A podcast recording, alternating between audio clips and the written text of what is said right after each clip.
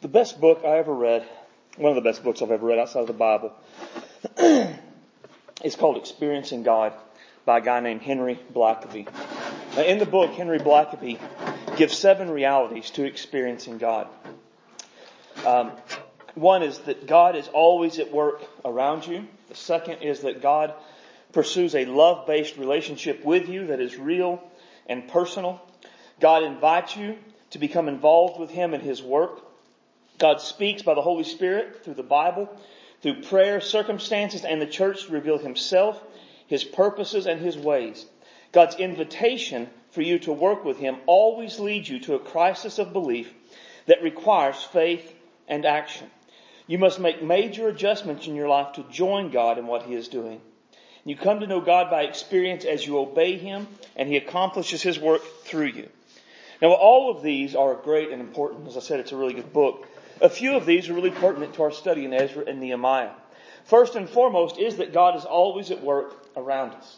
Now, I mean, that's the story of Ezra and Nehemiah. We can easily forget that. But Ezra and Nehemiah were one book originally in the Hebrew, and they begin with God stirring the heart of a pagan king to send the exiled people of God back to Jerusalem so that they can rebuild his temple.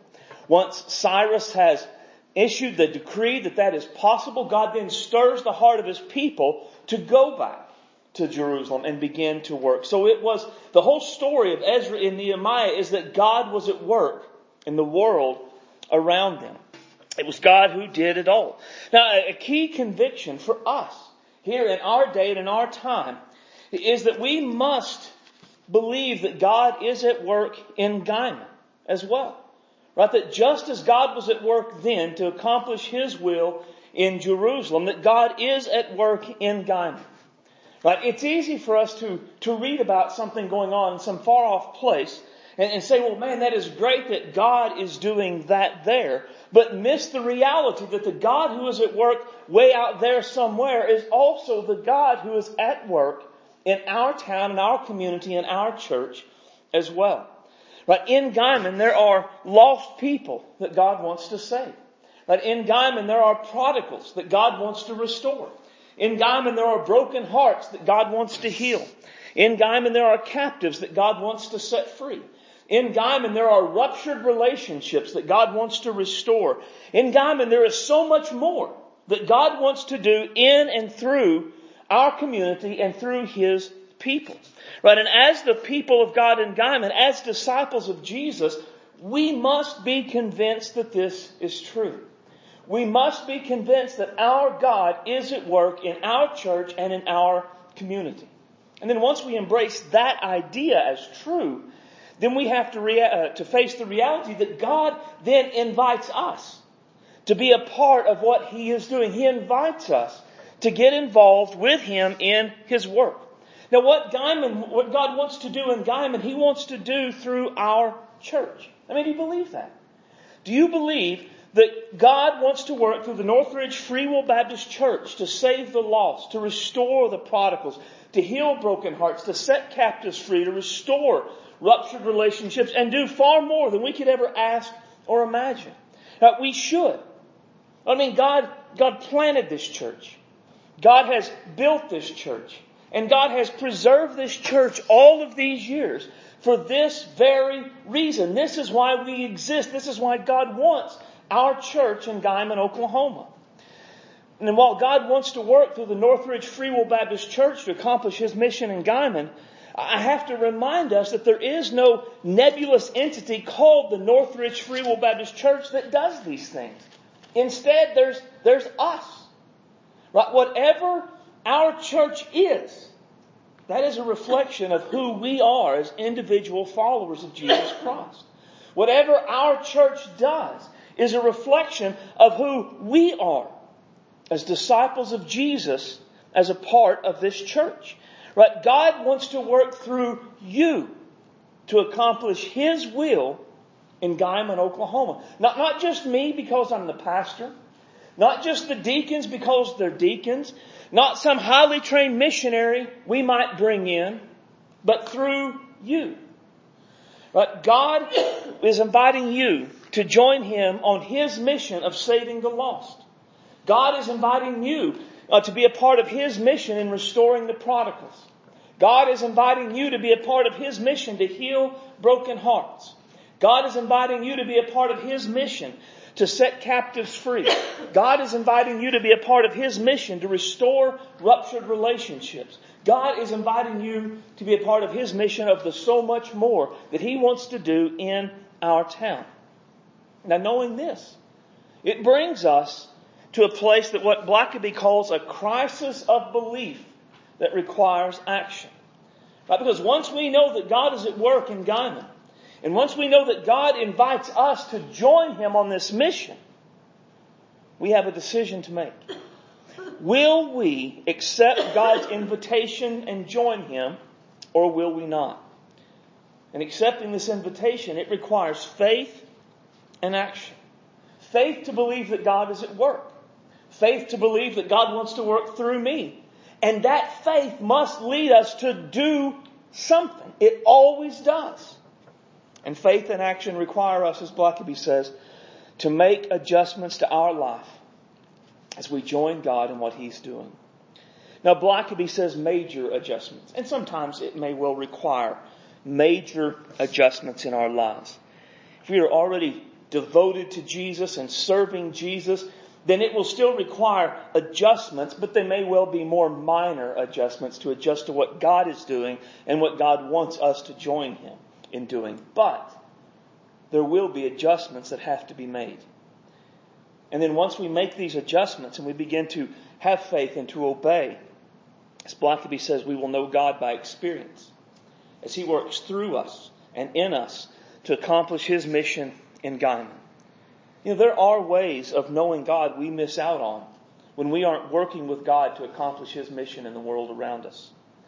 There are experiences with God that we miss out on when we are not working with Him to accomplish His mission in the world around us. And as Baptists, as Free Will Baptists, we don't talk a lot about kinds of knowledge we can have of God, a kind of relationship we can have, or the kind of experiences we can have, but I think we should. I think we should talk more about those sorts of things. Right? Because what this does is this reminds us that we, we work with God not because we have to. Right? We don't serve God so that He doesn't smite us. We don't serve God because if we don't, He's going to burn down our house or break our legs. Right? We don't serve God but because we're, we don't even serve God because we're supposed to. We serve God, we work with God because in doing so we get to know Him better. In doing so, we get to experience Him more. Right? That, that we love God. We want to know Him better. We want to experience Him more. And so we'll do whatever it takes to gain this knowledge, to gain this greater experience of the goodness, the greatness, the majesty of God in our lives. So what do we need to do if we're going to work with God to accomplish His mission in Guymon? Well, open your Bible to Ezra 3. That's what we're going to talk about tonight. Should be page 363 if you have a Pew Bible. When you find that, I'm going to ask you to stand to honor the reading of God's Word.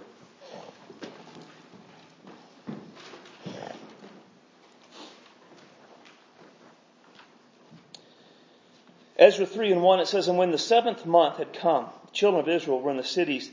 The people gathered together as one man to Jerusalem. And Jeshua, the son of Jozadak, and his brethren the priest, and Zerubbabel, the son of Shealtiel, his brethren, arose to build the altar of God and to burn offerings on it, as it is written, the law of Moses, the man of God.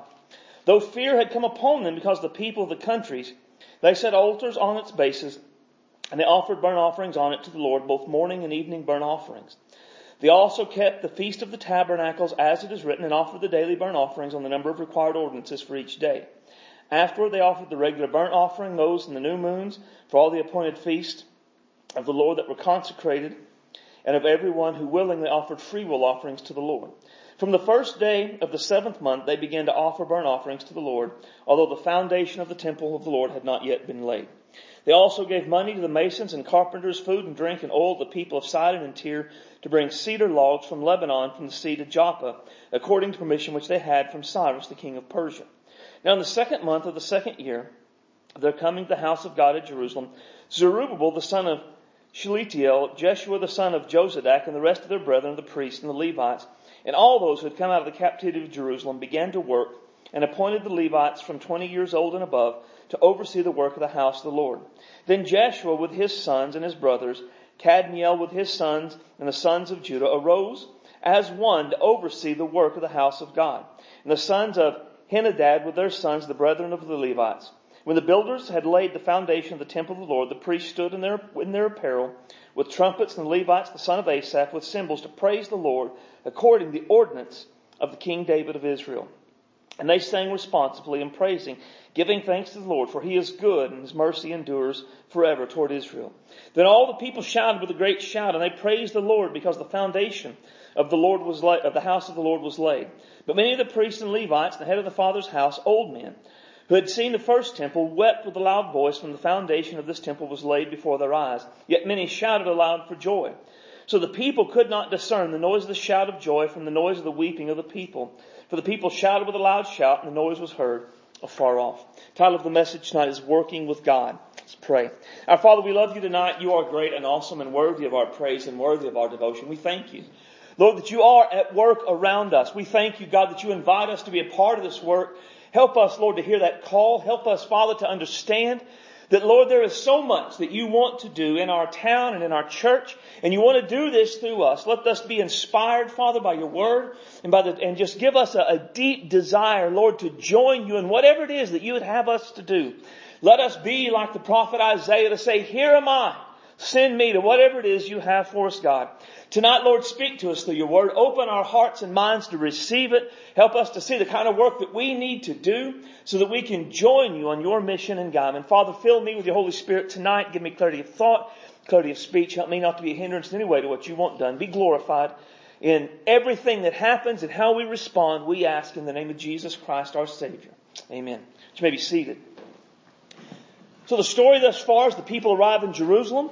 They settle in and they get to work rebuilding the temple as God wanted. That's really kind of what we see happen here. Now several months pass from the beginning of the chapter to the end. And they get a lot done in those months and they, they reestablish the worship of God. They lay the foundation for the rebuilding of the temple. Right? They were working with God to accomplish the mission of God. And, and that's really the key lesson for us is that we work with God to accomplish the mission of God. That's what we want to do. That's what we want to know. That's how we want to live. And what I want to do tonight is from this passage, I want to show us four ways that we have to work with God if we want to help Him, if we want to work with Him to accomplish the mission of God. Right? The first one is we have to work biblically. Right? If you look at verse 2, it says, I'm not going to read the names again, that was bad enough the first time around. But they began to offer burnt offerings on the altar as it is written. Then in verse 4 it says they kept the feast of the tabernacles as it is written. And even if you look over in verse 10, it says that they, they praised the Lord according to the ordinance of David the king of Israel. Right? In all of that, what it's just saying is that when they came back and they began to work with God, they understood that God had already given some instructions. They understood that God had already laid out some things that they were supposed to do. So they, they basically dug into God's Word. They found out what it was they were supposed to do and they started doing that. Right? They started by reestablishing, rebuilding the altar like God said. They offered the sacrifices on it like God said. They kept the feast like God said. Now, as they did this, there were two aspects of their, their following scripture that stood out to me. One is just the difficulty of what they did. Right? It says in verse 4 that they kept the, the feast of the tab- the feast of tabernacles. Now, for most of us, that really doesn't mean much, but it's a pretty significant issue for what they did. Because during the feast of tabernacles, what you were supposed to do was go out in the streets and basically live in a temporary shelter. Uh, in a lot of ways, what they were supposed to do was go out and get sticks and twigs and branches and build a shelter and stay in the street and offer sacrifices and live like that. It was a reminder of the 40 years of wandering in the wilderness. It was a reminder uh, of, of the fact that at one point in time, their people were slaves. And God delivered them out of that slavery. And in the process of delivering them, they lived in temporary shelters, kind of as wanderers and nomads. And now God had given them a home of their own, but they would go out in the streets, they would live in those tabernacles, and they would remind themselves of what God had done. Right? And that's what they're doing here. They're re-remembering, I guess you'd say, what God had done. But this was like a week-long festival. Right? And, and to me what stood out is they had just kind of barely made it home. I mean, they, they had not been home from captivity all of that long. They had probably just barely settled in. Had probably just barely unloaded all the boxes and got everything put up where it needed to go. And now, because of the time of the year it was, they were meant to go out into the streets and live in temporary shelters. It would have been easy for them to say, we'll do this next year. This year, God's going to understand we just got home. We just got settled in. Next year we'll do it, but not right now. But they didn't do that. In my mind, I, I see them kind of saying, this is inconvenient. But we're going to do it anyway because this is what God wants us to do. This is what Scripture says we're supposed to do. Second thing that stood out is their commitment to Scripture, despite how different this was from what they had previously done. But in the years leading up to the Babylonian captivity, they had let most of these festivals go by the wayside. I mean, in the years of their pride, in the years of their spiritual adultery against God, they weren't moving out of their houses and living in the streets and temporary shelters that they were making. It seems unlikely to me that while they were in exile in Babylon, that they moved out of their houses and lived in temporary shelters in the street, the way Scripture had said. Uh, they were what they were doing now was something probably had not been done by them, many of them ever in their life, by the older ones that had seen the temple, probably maybe not even in their life. Because this just wasn't the way the Israelites were living before God brought judgment into Babylon and took them into Babylon. The people that lived around them, they weren't doing this. Right? The people that had that Cyrus had, or the kings of Nebuchadnezzar had brought into the land fill it, they weren't worshiping God in this way.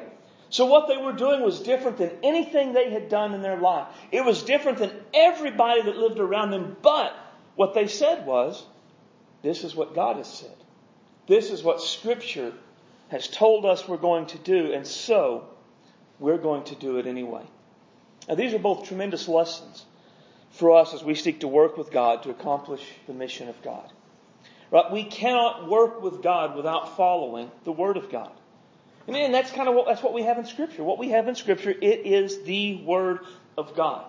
And that means what Scripture says, God says. And that's important. Because Amos 3.3 says that two cannot walk together unless they're in agreement. So if the direction God is walking, so to speak, is the direction set forth in Scripture, then how do we have to walk if we want to walk with God? We have to walk according to Scripture too. But if we want to walk with God and, and do the mission of God and work with God, then we have to follow Scripture. We don't have an option. We cannot go in any other way and yet still be working with God in our lives. Right? We must walk the way God walks and that is the path of Scripture. As I said, God is at work in Guymon. And in this work, He wants to save the lost. He wants to restore the prodigal. He wants to set captives free. He wants to heal broken hearts. He wants to restore ruptured relationships. He wants to do more than we can imagine. But if we want to join Him in this, then we have to follow Scripture. We have to follow Scripture in the way that we minister to others. We have to follow Scripture in the way that we live our own lives. We have to follow Scripture in what it says the mission of the church is. We have to follow Scripture and who it says Jesus is and what it says Jesus came to do. God has the final say in all of these areas. And He has spoken once and for all about it. Forever, O Lord, your word is settled in heaven. But I mean, it is, it is settled.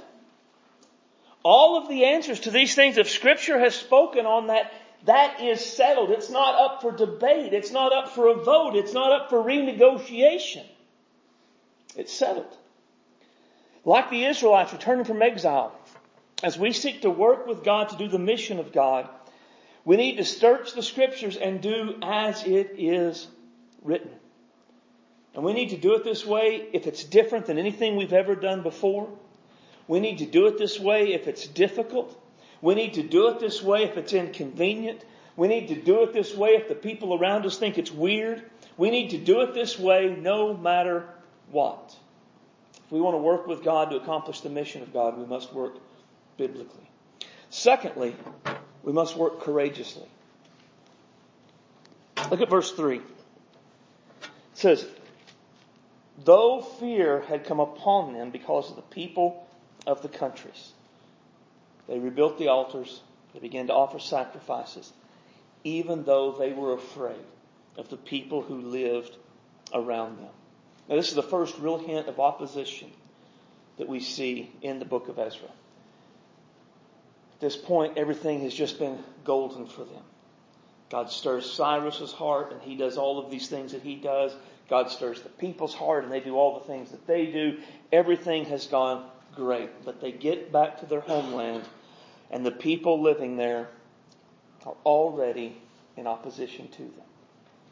Now, opposition is going to be a major theme in Ezra and Nehemiah because the enemy always opposes the work of God. That, that's just the way it's always going to go. In fact, we start seeing more of the opposition in chapter 4 when we get there. But despite facing opposition, despite being afraid because of the opposition, they still worked with God to accomplish the mission of God. They still rebuilt the altar. They still offered the sacrifices. They still rebuilt the temple foundation. They still did all of those things because that's what they were supposed to do. They, they took courage and did what they were supposed to do despite being afraid.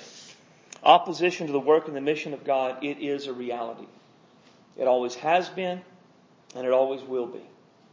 And in that time of seeking to to work with God to accomplish the mission of God, when the opposition arises, there will be a temptation to let fear keep us from working with God. There will be a temptation to let fear keep us from doing the things that God would have us to do. Everybody faces that. I, I like this verse. For indeed, when we came to Macedonia, our bodies had no rest, but we were troubled on every side. Outside were conflicts, inside were fears. Now this is Paul. What a great verse, right, from the Apostle Paul. What a, an honest and an open moment. Trouble on every side. Well, that was pretty constant with Paul. Outside were conflicts. Again, pretty constant with Paul. Paul, everywhere he went, enemies followed him. Enemies tried to stir up trouble. But notice that last part.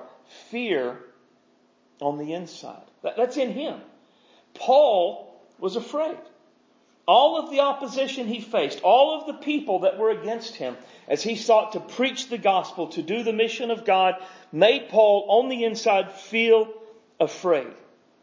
How great is it to know that fear in doing the work of God is not a sign of being pitiful or pathetic. It's just a sign that we're human.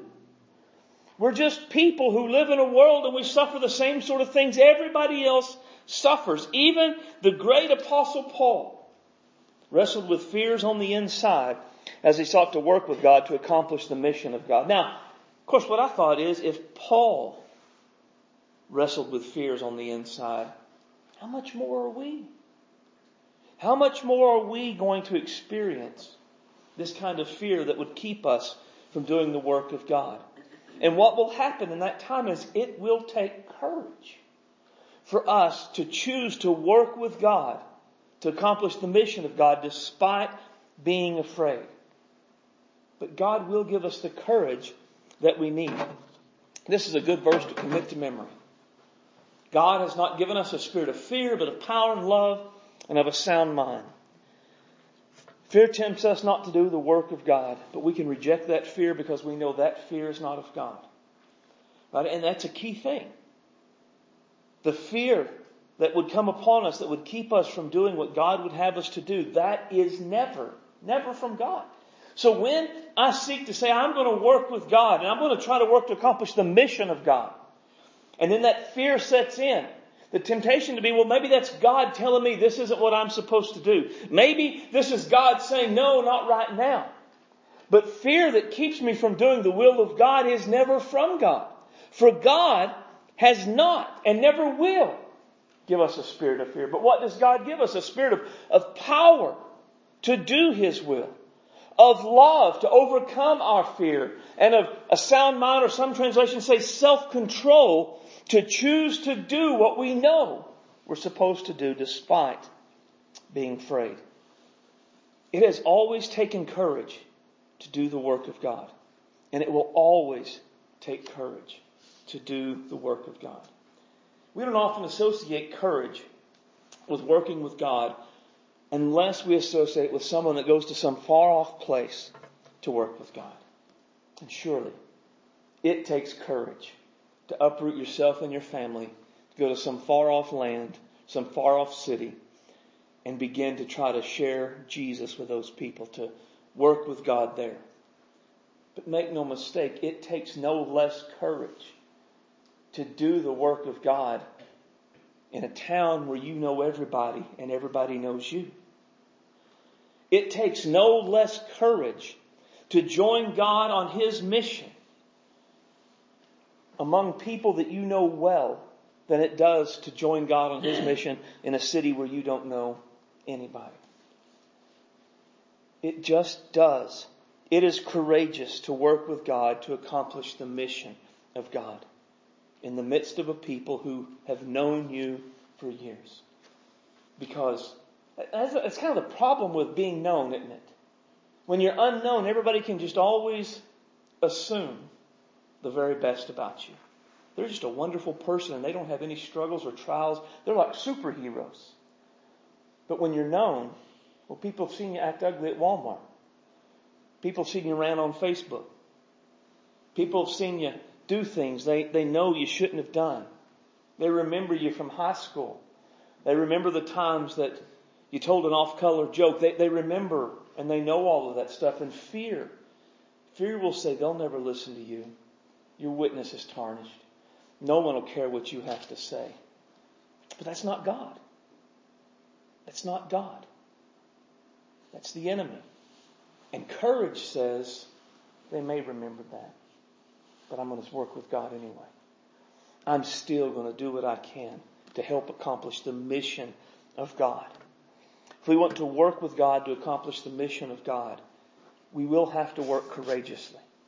It's just a part of the way it goes. So we want to work, we want to work biblically, we want to work courageously, then we want to work diligently.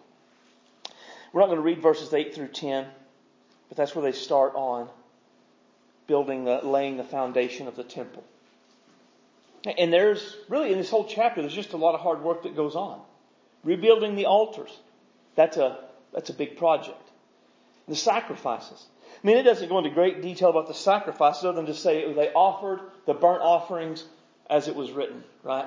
But if you've read Leviticus, is it pretty detailed and, and is there a lot of work involved in the sacrifices they have to make? Man, it, I mean, it's an enormous project to offer the kind of sacrifices that God required of them at this time. It's a lot of work. It's a lot of sacrifice on their part. And then to, to lay the foundation of the temple. Now, I, I don't know that I can prove this from scripture, but I think, I think I'm right in saying the temple was still largely just a pile of rubble. I mean, the Babylonians didn't clear it off so that it would be clean and pretty when they would want to come back and rebuild the, the temple. The pagans who didn't worship God, that they didn't care about the big pile of rubble that was there. They weren't going to worship there anyway. So I, I think, and if you want to disagree with me, that's fine. I'm not going to argue with you. But I think there was still largely a great big pile of rubble. That's what they have to do before they can lay the foundation. They have to haul off boulders. They have to haul off rocks. They have to smash things up. They have to relay the foundation. Now, I've never laid any foundation of any house, but I know some of you have. Is that a lot of work? Bigger the house, the more the work it is. The temple is a big thing.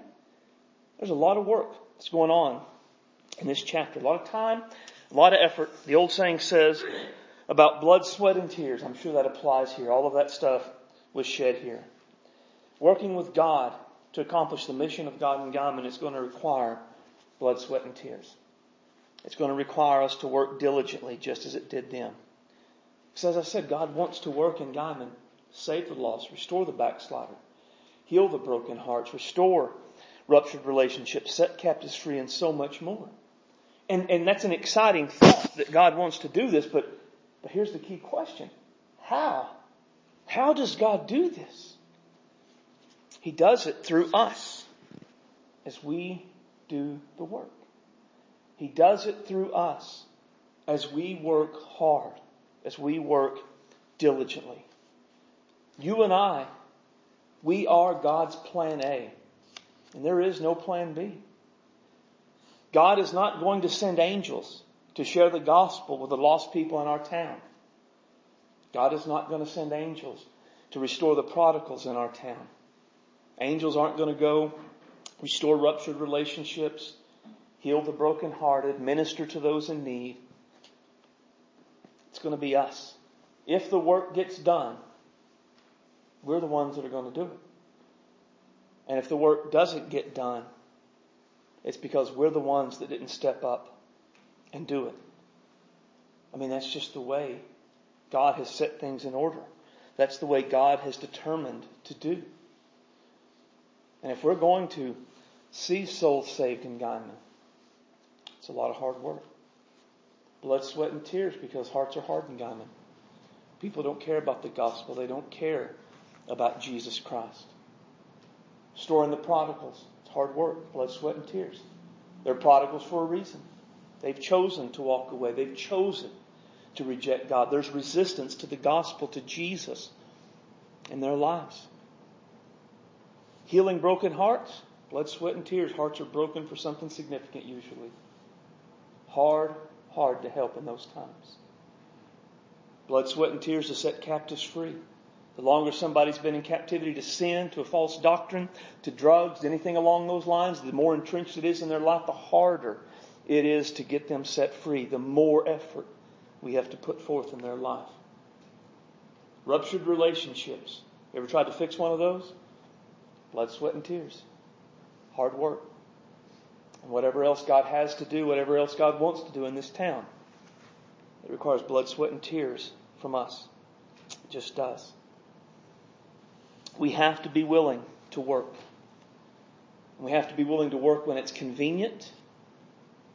And more often than not, we have to be willing to work when it's not convenient. We have to be willing to work when it's easy. And then more often than not, we have to be willing to work when it's not. We have to be willing to work when we're encouraged. And we have to be willing to work when we're discouraged.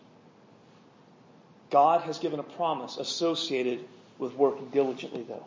And we have to claim this and hold on to it. Let us not grow weary in well doing. For in due season we shall reap if we do not lose heart. So there is a harvest we will reap from all the good that we're trying to do, the blood, sweat, and tears we're shedding in working with God to accomplish His mission. But the not growing weary, the not giving up, that's the key to it all. There are going to be times it feels like we are banging our head against a wall. I would like to say, in my notes I say, while there may be, I'm not going to say there may be, there will be. That's a guarantee. I promise you there will be. And while it may be, there will be times where it feels like we are wasting our time. The reality is different than how we feel and how it seems. There will be times where we feel like giving up because we've grown weary in doing good. But what we have to do is keep on going. I've often wondered how many times we've missed out on seeing that harvest come. Not because things weren't working, not because God wasn't at work, but because we grew weary and we gave up just a little too soon. Uh, we can't answer that, and God's not going to tell us. But what we can do is say, from this point on, that's not the way it's going to be. From this point on, I'm going to shed all the blood, sweat, and tears I have to. I'm going to do everything I can, all that I have to. I'm not going to give up. I'm going to work with God to accomplish the mission of God, and I am going to work diligently until God calls me home, God calls them home, or I see that harvest come. Work biblically, work courageously, work diligently, and finally work cooperatively. Notice in verse 1 that they gathered in Jerusalem as one man. There's another verse where it says the same sort of an idea that they gathered together as, as one person. To me, this was sort of a, a, parallel to Paul saying that, that the church, we should strive together with one heart and one mind for the gospel. Working with God to the mission of God, it, took all of them together to get the work done. Right? There was no one person that was going to rebuild the altar, make the sacrifices, and lay the foundation. There was no two or three people that were going to do all of the work. In order to do all that happened in this chapter, all that God has sent them back to Jerusalem to do, it's going to take all of them. I mean, there are, we talked about it the last time, which was quite a while ago. We were in there. But if you look at chapter 2, I mean, there's just a long list of people. That's a lot of people that served, that helped. It took a lot of people working together to accomplish the mission, to rebuild the altar, to make the sacrifices, to rebuild the temple, to find the stuff for the shelter, to do all the things that needed to be done. The work that God wants to do in Guymon, it is immense. It, it, it is. It's easy enough to think we're in the Bible Belt, so everybody here probably knows Jesus. That reality, that, I mean, that is not the reality. That is far from the truth. Now, I've said before that our town, the, the basic church attendance of our town is less than like 15%. I mean, it's just a little bit higher than it is, say, in China where it's more or less illegal to be a Christian. That's, that's our town. People are resistant to the gospel here. Many people are captives to sin, to drugs, to false doctrines in our town. Lots of people are lost. Lots of prodigals exist in this town. Lots of ruptured relationships in our town. Lots of other things that God can fix and wants to fix in our town. In fact, I talked to somebody just to give you an idea of, of things. I talked to somebody just a week ago who said who's friends with someone that's like over DHS for all of Western Oklahoma, from like Alva to Boise City. Guymon and Tyrone are the two worst places in Oklahoma for teenage sex trafficking. But not so much being sold and taken somewhere else, but 10, 12, 13, 14 year old girls being prostituted. Forcibly prostituted. Guymon and Tyrone, two worst places in all of Oklahoma. That's our town. That's, that's right here. That's an immense problem. God can fix it. God can overcome all of that. But ain't no one of us going to do it. It'll take everybody working together. It takes all of us being on the same team, working cooperatively. It's absolutely necessary. I mean, just think about the pictures that Paul uses to describe the church to see how important working cooperatively is. The body and a family. How many of you ever tried to do something with your family and somebody wasn't cooperating? You ever have a, a kid that didn't cooperate? How did that make things go? How did that, how did that, how did that event happen? It was troublesome, wasn't it? Strife, misery, didn't happen well, not fun. Or your body. You have a part of your body that just didn't cooperate and work like it's supposed to? Hinders everything, doesn't it? That's what happens when the church isn't working cooperatively. It's not fun. It's not accomplishing the mission. It won't do what it needs to do. When we won't work cooperatively, it hinders what God can do through our church. It hinders what God will do through our church. It, it hinders what God wants to do through our church. It just does. Now we do see a picture of the breakdown in unity here, though. There is a breakdown. Now look at verse 12. They rebuild the, the altars and they worship, begin to worship, because how awesome is that? The temple is being rebuilt after all these years. But many of the priests and Levites, heads of the father's houses, and old men who had seen the first temple wept with a loud voice when the foundation of the temple was laid before their eyes, yet many shouted aloud for joy. So the people could not discern the noise and the shout of the joy from the noise of the weeping of the people. For the people shouted with a loud shout, and sound was heard afar off. Now, for most of my life, I thought this was a picture of people responding differently to God. Some people respond to the work of God with shouts of joy. Some people respond to the work of God with tears, just weeping at the goodness and the greatness of God. But that is not what's going on in this passage. Rather, what's happening here is that really what you see is the younger people who have never seen the temple in person are shouting for joy. The temple, the foundation of the temple is being laid. The older people who remember the old temple, they're crying because the temple is going to look differently than it did before. Now remember the prophet Haggai is a contemporary of Zerubbabel who's leading all of this. In fact, we're likely to look at Haggai next week as it takes place sometime in, after verse 13 here. Um, but before the temple is rebuilt. But look at what Haggai, what God says through Haggai to the people. Who is left among you who saw this temple in its former glory and now you, and how do you see it now?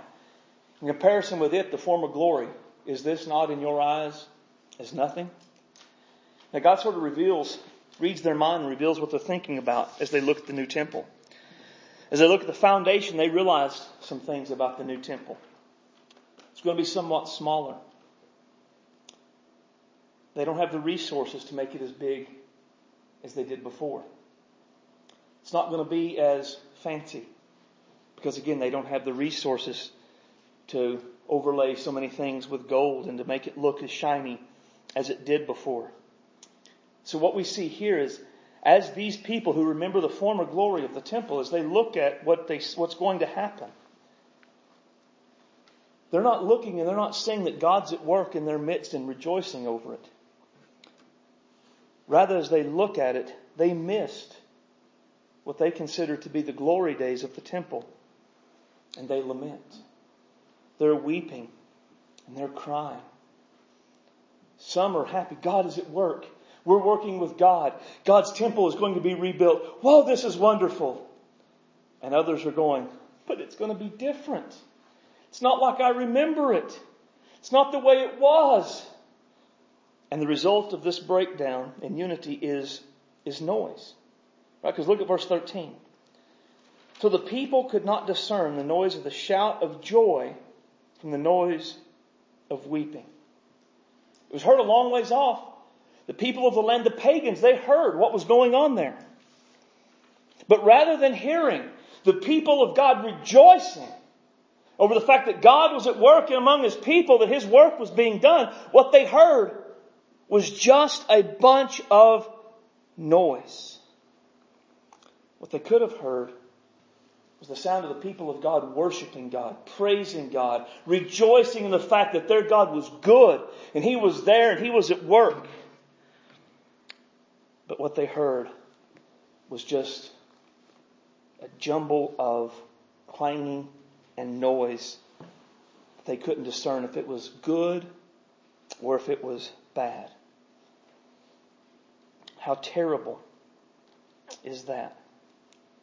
It's also, I think, worth mentioning that part of the reason Haggai writes his book or that he begins to prophesy is because the work has ceased. Sometime after verse 13, the people just stop. They lay the foundation. They have this big noisy service. But they don't go any further in the work. And I wonder, and I don't, again, I can't prove this, so if you want to disagree, that's fine. But I wonder, could it be that those who were lamenting discouraged those who were rejoicing to the point that they gave up? Could it be that those who were saying, God is here and God is at work, this is awesome, were constantly hearing, but it's not the way it used to be. But I don't like it this way. Oh, what about the way it was? Until they just said, I feel stupid rejoicing in this. Why should I be happy? Why should I do the work? It's never going to be as good as that. There's always going to be someone crying and whining and complaining. I'm just going to quit and give up. Is it possible? That's what happened. I, I think it is. I think it is. The mission of God won't be accomplished in God without us working cooperatively. And part of working cooperatively is accepting that things won't be done the way they've always been done. And things won't be done always the way that we want them to be done. Part of working cooperatively, it is accepting that we won't always get our way. the way we want things to done isn't always going to be the way it's done. And really, I was thinking that's not actually strong enough. It's not only accepting that things won't always be done our way. It's also working cooperatively with others when things don't go our way, when things don't go the way that we prefer, without the constant lamenting that things aren't going the way we prefer. Part of working cooperatively is if it's not the way we want, we work anyway. But we don't just go around and say, I wish it would be done this way. I remember when I was a kid, it was done like this. Oh, I, I wanted it to be this way, but I, I'll do it. I'll go with it. I mean, I want to be a helper. Right? That's not working cooperatively. If you can't do what you don't prefer without constantly letting everyone know that what what's being done isn't what you prefer, you are not working cooperatively. Rather, you are passively, aggressively causing strife to ensure you get your way. You are being passive aggressive. You are making everyone miserable with the goal of making what you don't prefer stop so that everyone goes back and does what you prefer. And more likely than not, what will happen is that we discourage those who are trying to work cooperatively and trying to accomplish the mission of God. And they will quit. And the work of God will come to a screeching halt. None of us, as we work together, are ever going to always get our way about the way we think things ought to be done. And we have to be grown up spiritually and emotionally enough to say, that's okay. And then jump in and shout with joy at what God is doing in the way that we don't prefer. And not lament and discourage the people who are shouting with joy. We work with God to accomplish the mission of God, but we must work cooperatively to do this. God is at work in Guymon. He wants to work in us, through us, for us to save the lost, to restore the backsliders, to heal broken hearts, to set captives free, to restore ruptured relationships, and do far more than we could ever ask or imagine. That's absolutely certain. God invites us to join with Him in this work. That too is absolutely certain. The only question is, will we answer that call? Will we join with God? Will we commit to working biblically? And whatever the Bible says, that's the standard. Will we commit to working courageously, to not let our fear of what others may think or what the enemy is doing keep us from doing that work? Will we work diligently, not just when it's easy, not just when we're encouraged, not just when we're seeing a lot of fruit, but always blood, sweat, and tears and will we work cooperatively? Will we surrender our will and our wants and our preferences for the good of our community and the glory of God in this town? Or will we not? Each of us have to make our own answer to that question. My prayer is that each of us and more would say, Here am I. Send me. God is not, we have not yet seen what God can do in Guymon through our church. If we will answer his call and work with him in the way that he wants us to work with him. Let's pray. Our Father, we love you. You are great and awesome. You are worthy of our praise and worthy of our devotion. Father, guide us tonight to hear your call.